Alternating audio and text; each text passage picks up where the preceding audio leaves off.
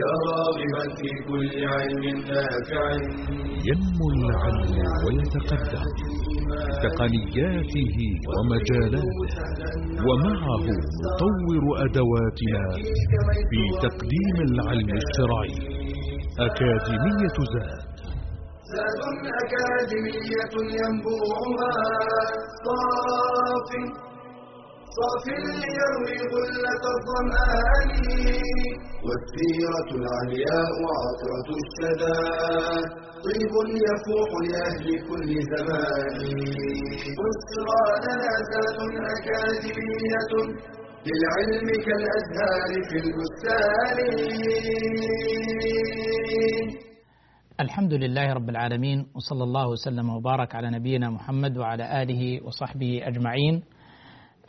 حياكم الله أيها الإخوة والأخوات في آه، درس السيرة النبوية ضمن برنامج آه، أكاديمية زاد البرنامج العلمي في دورته الثانية.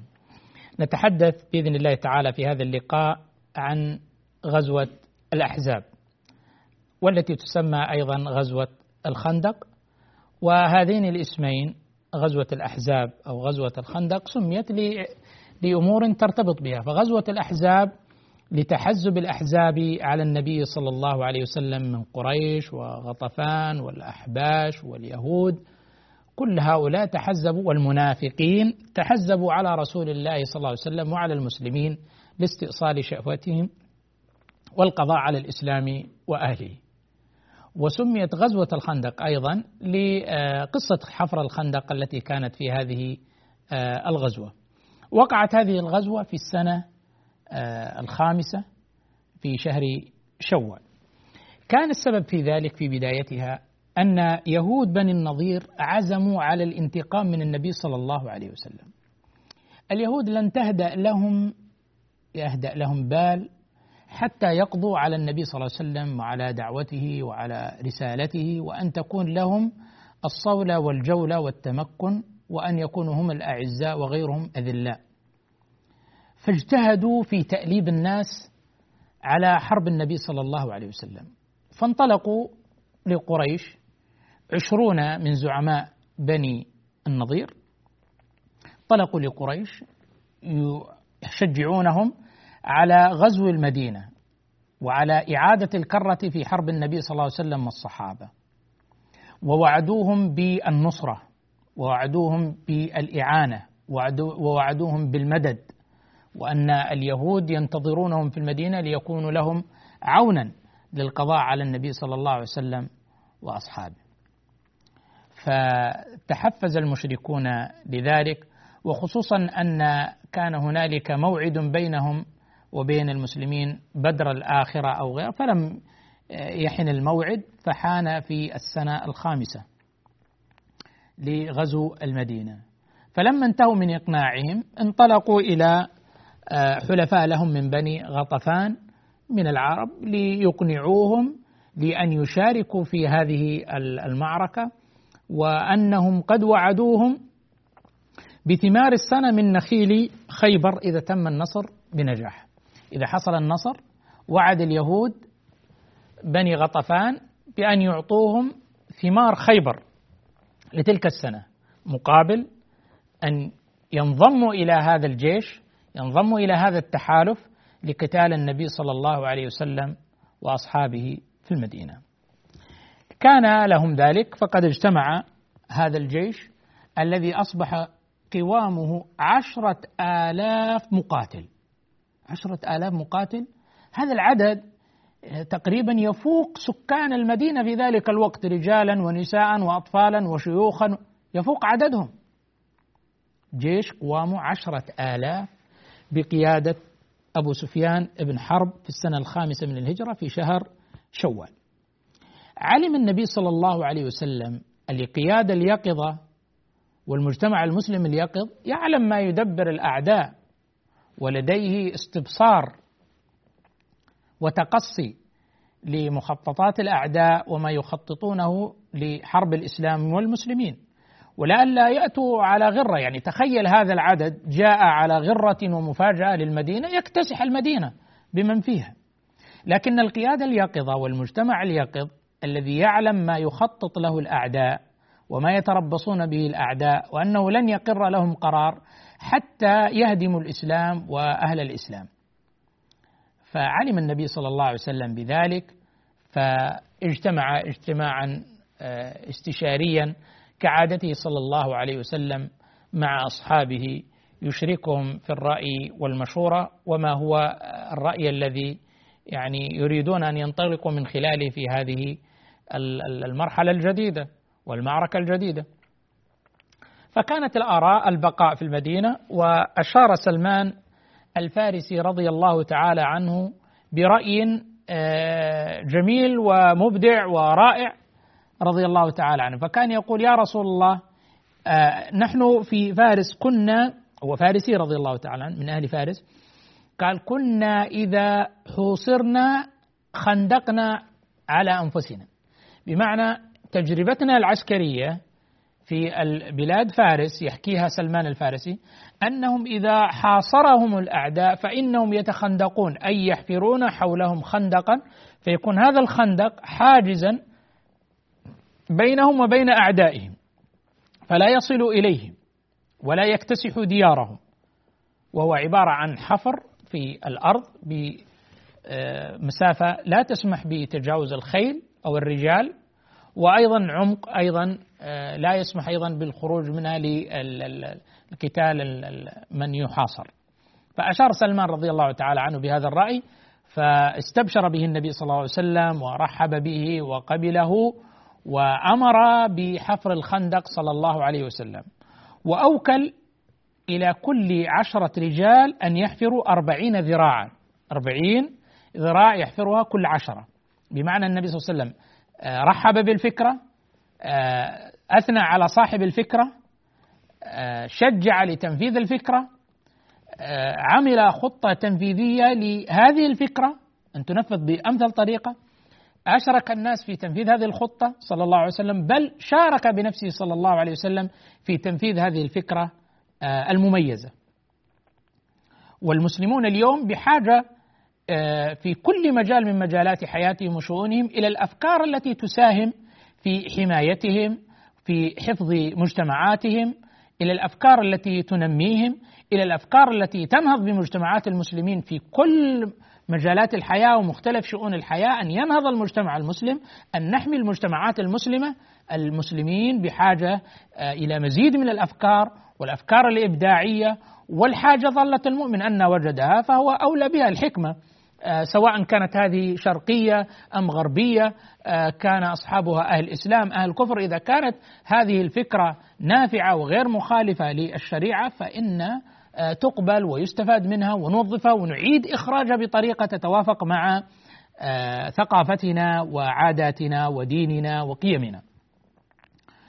آه، كل عشرة يحفرون أربعين ذراع من هذا الخندق وكان عملا استثنائيا.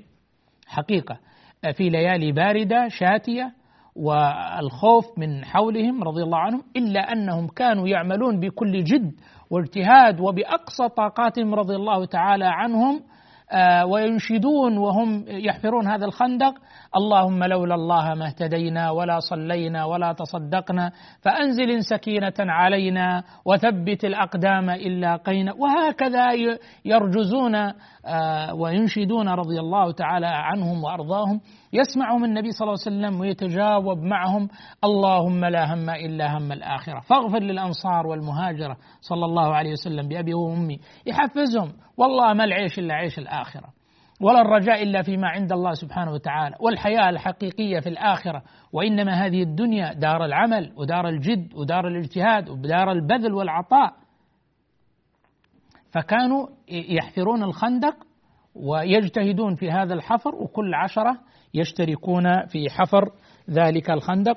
وشارك النبي صلى الله عليه وسلم في هذا الحفر عليه الصلاة والسلام بكل نشاط وحيوية وكان أكثرهم بذلا وعطاء. وكان يعني واجهتهم صخرة عظيمة. فجاء فضرب صلى الله عليه وسلم بالمعول وقال الله أكبر لما خرجت. والله لقد رأيت قصور كسرى. ويضرب الثانية ثم يقول الله أكبر والله لقد رأيت قصور قيصر وهكذا وصنعاء وأنها كلها ستفتح في ظل هذا الخوف في ظل هذا القلق وفي ظل هذا الحصار ومع ذلك البشائر والتفاؤل والنصر وبث الروح المعنوية العالية وتحفيز الناس لذلك النصر وفاصل ثم نواصل بإذن الله تعالى. أكاديمية للعلم كالأزهار في البستان.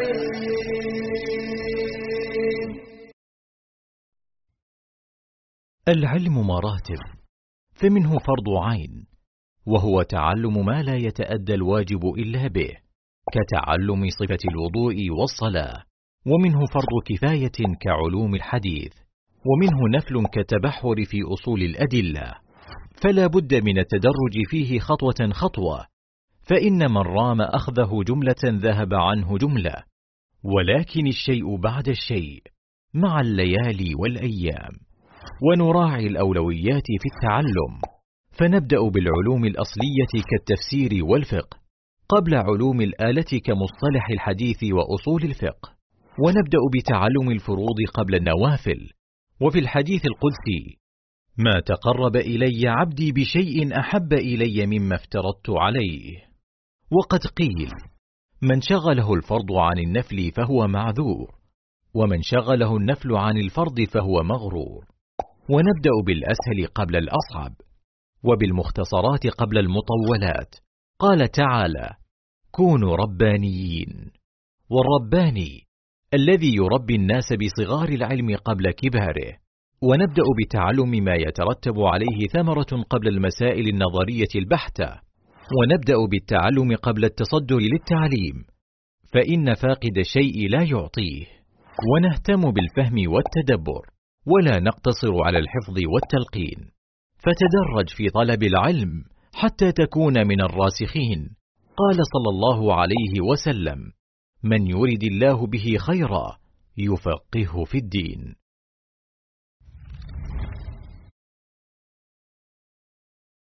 بشرى أكاديمية للعلم كالأزهار في البستان. الحمد لله. بدأ حفر الخندق بناء على مشورة سلمان الفارسي رضي الله تعالى عنه. شارك الصحابة في هذا الحفر بكل حيوية ونشاط واحتساب للأجر عند الله عز وجل وهمة عالية. شارك النبي صلى الله عليه وسلم بنفسه فكان يحفر صلى الله عليه وسلم. مما يذكر آه، ما ذكره أبي واقد الليثي رضي الله تعالى عنه عن النبي صلى الله عليه وسلم في هذه الحادثة حادثة حفر الخندق. قال كان صلى الله عليه وسلم مرة يضرب بالمعول ومرة يغرف بالمسحاه ومرة يحمل في المكتل. يعني مرة يضرب الحجارة التي تواجهه صلى الله عليه وسلم ومرة كان بالمسحة يعني يسحب هذا يغرف هذا الرمل. ومرة يضع هذا الرمل في هذا المكتل ويحمل ثم ينقل إلى خارج الخندق.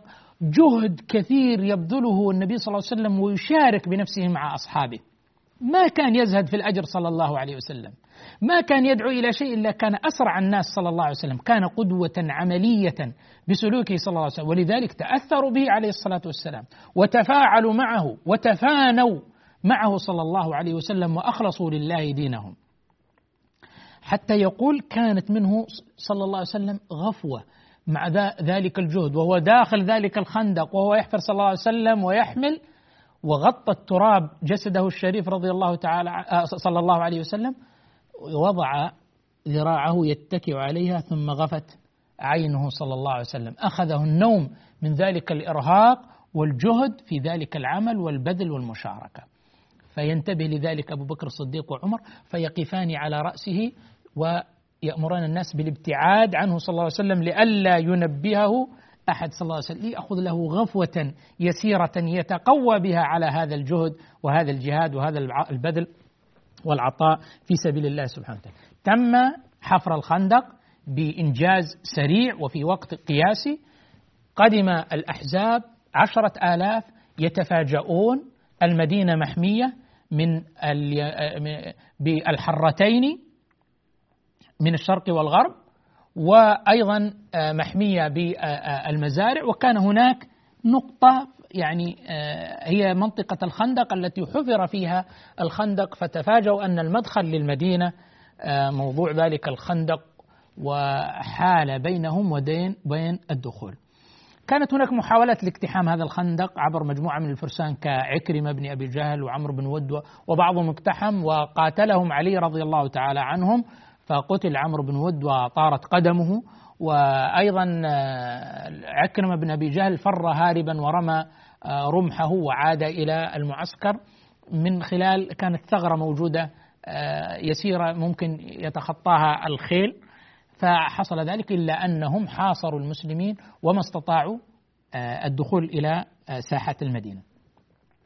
هنا تسلل أحد اليهود جاء حيي بن أخطب اليهودي وتسلل إلى بني قريظة قبيلة من قبائل اليهود باقية في المدينة. كانت عادة النبي صلى الله عليه وسلم أن تكون معه وألا تحدث خيانة ولا نقضا للعهد وأن تدافع عن المدينة بحسب الوثيقة اللي كانت بين النبي صلى الله عليه وسلم وبين اليهود. لكنهم قوم بهت وقوم ظلم وقوم خيانة وقوم خداع قتلت الأنبياء.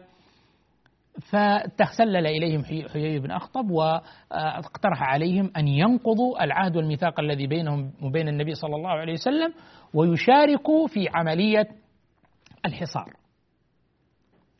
فظهر منهم شيء من ذلك فأرسل النبي صلى الله عليه وسلم وفد إليهم ليتأكد من الأمر. ثم قال لهم إذا رأيتم أن القوم قد نقضوا فالحنوا لي لحنا ولا تفتوا في أعضاد الناس. وهذا من حكمته صلى الله عليه وسلم. في وقت الأزمات يجب محاصرة الشائعات يجب آه، محاصرة الأخبار التي تفت في أعضاد الناس التي تثبط المجتمع المسلم التي تبعث على الإحباط وعدم العمل. فقال إن رأيتم الناس قد نقضوا فالحنوا لي لحنا ولا تفتوا في أعضاد الناس. فذهبوا إليهم فقالوا لا عهد بين بين بيننا وبين محمد ولا عقد هكذا نقران مباشرة. نقضت العهد. فلما نقضوا العهد جاء الوفد فقال النبي صلى الله عليه وسلم لما سلموا قال القارة وعضل. هذه بعض القبائل التي قتلت القراء قتلت القراء معنى أنهم قد نقضوا العهد. ف آه، النبي صلى الله عليه وسلم الموقف وتحصن الأطفال والنساء في الحصون وأمر النبي صلى الله عليه وسلم بإشاعة التكبير في آه، حول الأطفال ليكونوا مطمئنين هم والنساء. وبدت آه، الحراسة حول هؤلاء الأطفال ومن يحميهم لنقض اليهود لهذا العهد وهذا الميثاق الذي كان بينهم وبين النبي صلى الله عليه وسلم. حينها بدأ يدب الخوف في قلوب الناس آه، الظلام والبرد والشتاء والجوع. ثلاثة أيام مرت على الصحابة رضي الله عنهم ما وجدوا ما يأكلونه وهم في الخندق رضي الله تعالى عنهم. والخوف والحصار ونقض اليهود بنو قريظة للعهد فأصبح المسلمون الآن. هل ينشغلون بالعدو الذي يحاصرهم من وراء الخندق؟ أم ينشغلوا بهذا العدو الجديد الذي من أوساطهم نقض العهد ويسعى لإبادة للمشاركة في إبادة المسلمين؟ هي حرب إبادة للمسلمين. قتل للنبي صلى الله عليه وسلم وللصحابة رضي الله عنهم وللنساء وانتهاك للأعراض وسلب للأموال وقضاء مبرم ولذلك كان الحكم الذي حكم الله فيهم من فوق سبع سماوات كان حكما عدلا مناسبا مكافئا لهذه الخيانة العظمى ولهذه الجريمة البشعة التي كانوا يخططون لها من القضاء على النبي صلى الله عليه وسلم وعلى المسلمين جميعا صغارهم وكبارهم أطفالهم ونساءهم وهكذا. بدا الناس تشعر بالخوف؟ وكما قال الله عز وجل وإذ زاغت الأبصار وبلغت القلوب الحناجر وتظنون بالله الظنون هنالك ابتلي المؤمنون وزلزلوا زلزالا شديدا. كانت زلزلة عظيمة كانت حرب أعصاب كانت حرب يقين كانت حرب يعني نفسية أكثر من أنها حرب آه، قتال. آه، كانت هناك كان النبي صلى الله عليه وسلم يسهر الليل قائما يصلي ويدعو اللهم نصرك. اللهم نصرك. اللهم منزل الكتاب مجري السحاب اهزم الأحزاب. اللهم اهزمهم وانصرنا عليهم. اللهم اهزمهم وانصرنا لا ملجأ من الله إلا إليه. تتخذ كل الأسباب المجتمع المسلم يتخذ كل الأسباب التي تحميه من عدوه ويجتهد في ذلك. ثم بعد ذلك من قبل ومن بعد يتوجه إلى الله. داعيا مبتهلا متضرعا سائلا من الله العون والحماية. شاع, شاع النفاق وبزغ. النفاق حتى يقول هذا الرجل يعني يعدنا كنوز كسرى وقيصر وقصور صنعاء والحبشة ونحن والله لا يأمن أحدنا أن يخرج إلى إلى الخلاء ليذهب إلى الخلاء. ما نستأمن على هذا.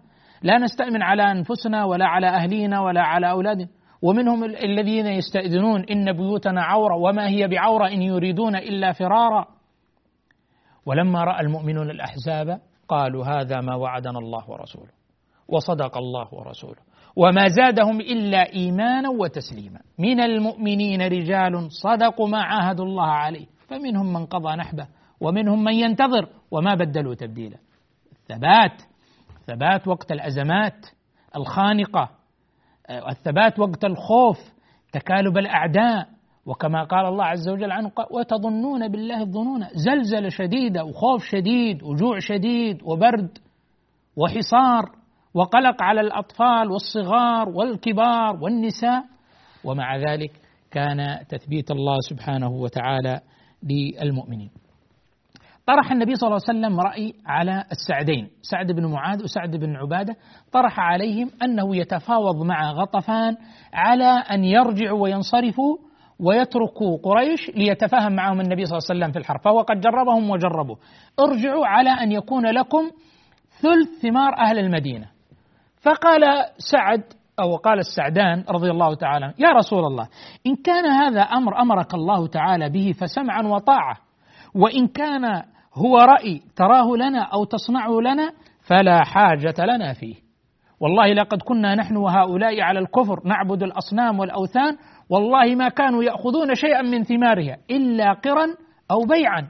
إما نضيفهم ضيافة نطعمهم. ولا نبيع فلما أكرمنا الله بالإسلام وأعزنا الله بك نعطيهم أموالنا والله لا نعطيهم إلا السيف. فاستحسن النبي صلى الله عليه وسلم هذا الرأي. هو رأي يصنعه لهم. يعني في حال الأزمات يعني منهج يجوز النبي أن النبي صلى الله عليه وسلم شرع لنا أن نتفاوض مع الأعداء وربما أن نعطيهم شيئا من دنيانا ومن أموالنا مقابل أن يعودوا عن ديار المسلمين وخصوصا حينما لا يكون للمسلمين بهم طاقة لحربهم أو قتالهم وحفظا لبيضة الإسلام والمسلمين وحفظا لأعراض المسلمين ونفوسهم. فاجتهد النبي صلى الله عليه وسلم ذلك لهم ولكن لما رأى أنهم قد أخذوا بالعزائم رضي الله تعالى عنهم وأرضاهم استحسن رأيهم ونزل إلى ذلك الرأي. فاصل ونواصل. للعلم كالأزهار في البستان.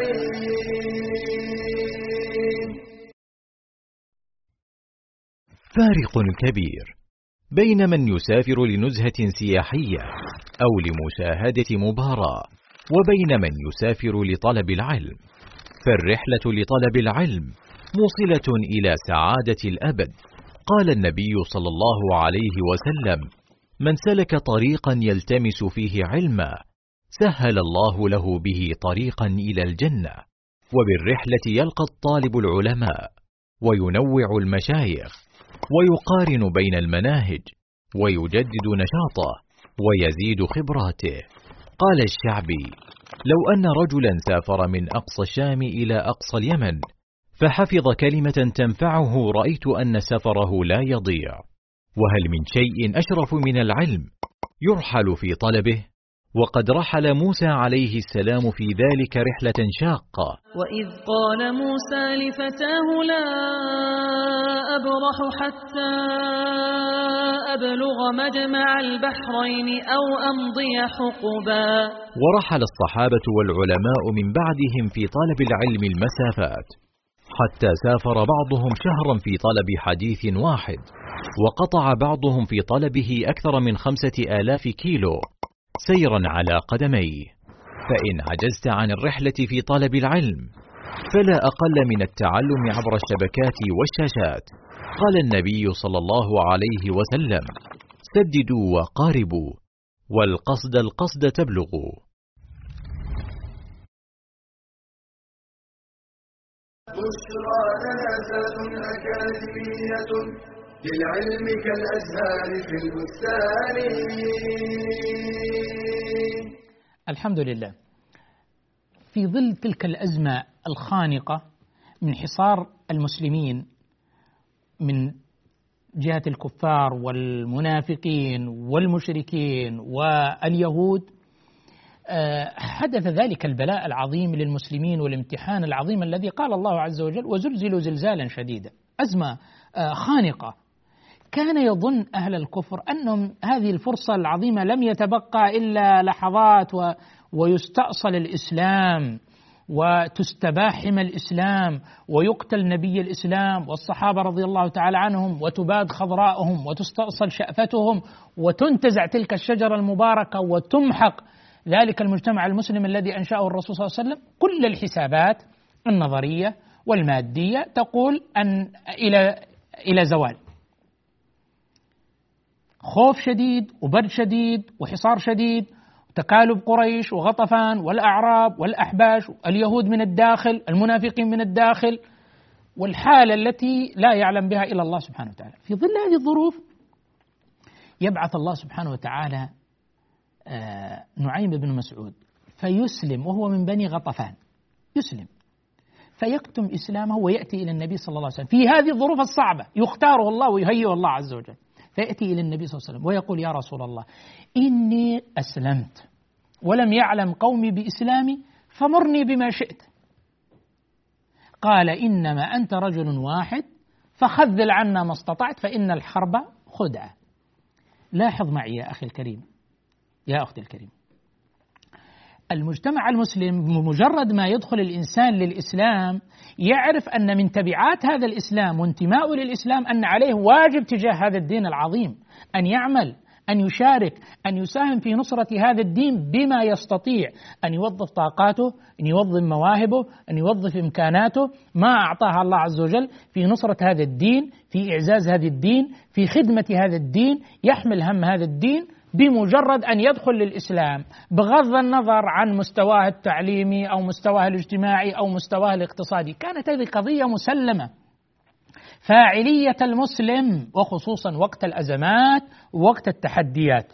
يا رسول الله إني أسلمت ولم يعلم قومي بإسلامي فمرني بما شئت، إيش اللي تبغاه أنا مستعد. النبي صلى الله عليه وسلم يقدر هذا الوضع ويوظف بطريقة صحيحة، إنما أنت رجل واحد فخذل عنا ما استطعت فإن الحرب خدعة. هذا الرجل ذهب إلى اليهود وكان له وجاهة عندهم وقال لهم يا معشر يهود إن قريش وغطفان لا يلبث أن يطول عليهم الحصار فينصرفوا عن محمد ثم يفترسكم ويتفرد بكم ويقتلكم. وإني أرى أن تضمنوا ذلك منهم بقاءهم معكم أن تأخذوا منهم عشر رهائن يكونوا عندكم فقط. رهائن لتضمنوا الاستمرار. فإن أبوا يعطوكم فاعلموا أن القوم قد أجمعوا على خيانتكم وخذلانكم. ذهب إلى غطفان وإلى قريش وقال لهم إن اليهود قد ندمت ندما شديدا على قتالها لمحمد وإنها قد عزمت على أن تنصره ضدكم وأن تخذله وقالوا أنهم سيصالحون محمدا صلى الله عليه وسلم بأن يأخذوا منكم عشر رهائن فيقدموهم لمحمد صلى الله عليه وسلم ليضرب أعناقهم. فإذا طلبوكم فلا تعطوهم وإني ناصح لكم. المهم أرسل أرسلت قريش وغطفان إلى اليهود أنه نحن في قتال فتشركون قالوا هذا يوم سبت وإنا آه، يعني قد بلينا يوم السبت وهو يوم عبادة ولا نقاتل فيه وقد جربنا ما حصل لنا من عقوبات سابقة. ولكن ابعثوا لنا عشر رهائن منكم حتى نضمن أنكم يعني تصدقون ولا تتركون. فلا نأمن على أنفسنا من محمد. فرفضت قريش وغطفان وقالوا والله لقد صدقكم نعيم. واليهود قالوا والله لقد صدقكم نعيم. كان لهم ناصحا كل الاثنين. استثمر علاقته بهم ووظفها في تفتيت وتفكيك هذا هذا التحالف بينهم في إفساد وتوهين هذه الرابطة السيئة التي أنشئت من أجل حرب الإسلام وحرب المسلمين فوظف طاقته وإمكاناته وقدراته المحدودة في ونقاط قوته في عز الإسلام والمسلمين. وتخذيل الكافرين. فأبوا فدب بينهم الخلاف وحصل تفكك في ذلك التحالف. وهذا من توفيق الله سبحانه وتعالى للمسلمين. رجل واحد يكون بعد الله عز وجل سببا في تغيير كفة المعركة ونصر الإسلام والمسلمين وإعزاز المسلمين. وفي تلك الليالي الشاتية اللي انتشر فيها الخوف والفزع واستمرار الحصار يقوم النبي صلى الله عليه وسلم في أصحابه في ذلك البرد الشديد والخوف الشديد والظلم الشديد والحصار الشديد ويقول من يأتيني بخبر القوم؟ فما يقوم أحد لأن الأمر عرض ما في إلزام إلى الآن فتح مجال من يأتيني بخبر القوم؟ فما قام أحد. طيب المرحلة الثانية من يأتيني بخبر القوم وأضمن له العودة؟ يعني إذا كان الخوف من قضية القتل أو عدم أضمن له العودة فما قام أحد. من يأتيني بخبر القوم فأضمن له العودة وهو رفيقي في الجنة وما قام أحد. لأنه ما في إلزام والثاني شدة الخوف والفزع والظروف الصعبة التي أحيط بها الصحابة رضي الله تعالى عنهم. وأيضا الصحابة هم بشر من البشر. والله ما كانوا إلا بشرا من البشر. لكنهم كانوا صادقين ومحبين ومجاهدين وباذلين وصادقين ومحبين لله تعالى ولرسوله. قدموا كل ما يستطيعون في سبيل هذا الدين. ولكن إذا جاء الإلزام تجدهم كأساد الشرع. إذا قالوا من خلت إنني فلم أجزع ولم أتبلدي. قال قم يا حذيفة. فلما فضحك حذيفة خلاص. قم يا حذيفة ما عاد ما كان لمؤمن ولا مؤمنة إذا قضى الله ورسوله أمرا أن يكون لهم الخيرة من أمرهم. استجيبوا لله وللرسول إذا دعاكم. سرعة الاستجابة هذا أبرز معلم من معالم الصحابة رضي الله تعالى عنهم. سرعة الاستجابة لأمر الله ولأمر رسوله صلى الله عليه وسلم. لا يتوانون ولا يتأخرون ولا يبررون ولا يعتذرون. قم يا حذيفة فقام حذيفة. اذهب وأتيني بخبر القوم. وضمن له النبي صلى الله عليه وسلم العودة وأيضا مرافقته صلى الله عليه وسلم في الجنة. فقال حذيفة والله كأنما ذهبت في حمام معنى الحمام الساخن يعني ذهب الخوف وذهب البرد وذهب. كل ذلك لأنه قام لله. فذهب قال له النبي صلى الله عليه وسلم أمرا محددا اذهب وأتيني بخبر القوم ولا تحدث شيئا. توجيه واضح؟ واحتراز لا تحدث شيئا. انطلق حذيفة إلى القوم ثم جلس بهم فإذا قد أرسل الله عليهم الريح فقلبت قدورهم ونزعت آه، خيامهم وفرقت شملهم وأطفأت نيرانهم. ففي ذلك الظلمة كان كل واحد منهم يقول انظر من بجواري كل واحد ينظر من بجواري فأمسك آه، حذيفة رضي الله عنه قال من؟ قال فلان. فلان فلان. وهكذا. وكان هذا ذكاء منه رضي الله تعالى عنه. قال فلما رأيت أبا سفيان بن حرب رأس الكفر وقتها وكان قائد الجيش قال فوضعت سهمي في قوسي ثم شددته. ها؟ فذكرت قول النبي صلى الله عليه وسلم لا تحدث أمرا. الأمر واضح. الالتزام الانضباط التمسك بالتوجيه وبالنص والتزام أمر الله وأمر رسوله صلى الله عليه وسلم وعدم المفتيات والتقديم. قد تقول العقل يقول لك طيب هذا هذا رأس الكفر. طيب هذا القائد لو قتلناه خلاص إن شاء الله تنتهي المعركة. يا أخي الرسول قال لك لا تحدث شيئا. فقط ائتني بالخبر وتعال.